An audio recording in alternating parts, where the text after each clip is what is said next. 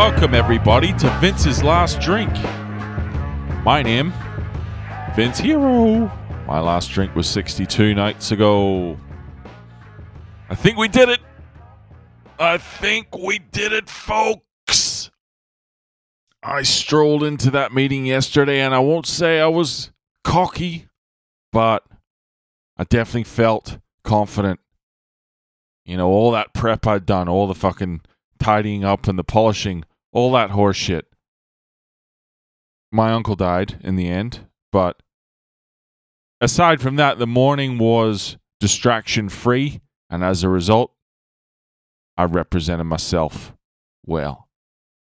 I asked for feedback at the end, you know, little basic closing technique that salespeople who listen will know. You ask if there's any hesitations. Could you see me in the role? Are there any hesitations as to why you wouldn't be able to see me in the role? Please share. No? Well, let's work together, you cunt. Reached out, held the eye contact, extended the handshake, fucking closed the deal. So we just got to work through the contract. I'm about 90% confident I have the role. So, just trying to take a moment to be grateful, you know, really let it resonate and just, you know, consider what an improvement this will be mentally. Tell you one thing I don't have to remind myself of, though, is just knowing that I have the fucking resignation in my back pocket as I continue in my current job. Just knowing that if I'm even inconvenienced in the slightest, I could just be like, you know what? I don't like the sound of that. Sure, yeah, I'll pop that in an email for you. Make sure you read all the way to the bottom, though, because you don't want to miss the bit where I resign. I might just make it the most petty resignation ever.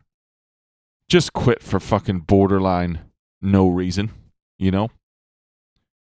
Just walk into the office and be like, can I borrow a stapler? Does anyone have where's the stapler? I fucking quit. And then actually follow through with it.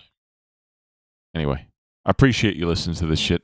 Folks, I never wanted work shit to find its way into this podcast, but at the same time, you know, I believe this podcast is categorized under mental health.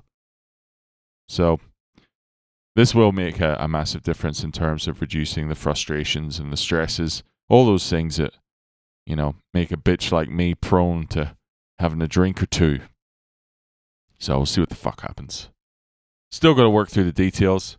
Both my references still have to, you know, follow the script of lies that I gave them. So the deal isn't done yet by any means. I do have to say, though, and it comes back round to the old adage. I don't think I ever would have even pursued a happier path in life if it wasn't for quitting booze. So, you know, it drives that shit home that I've heard many, many people tell me who've gotten sober before. Life does get better when you quit.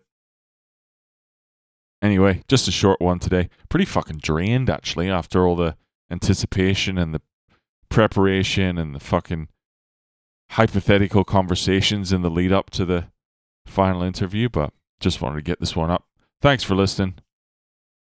Oh, I got a congratulations message from the podcast host provider on the number of downloads. So, looks like this little thing is growing. So, fucking thanks.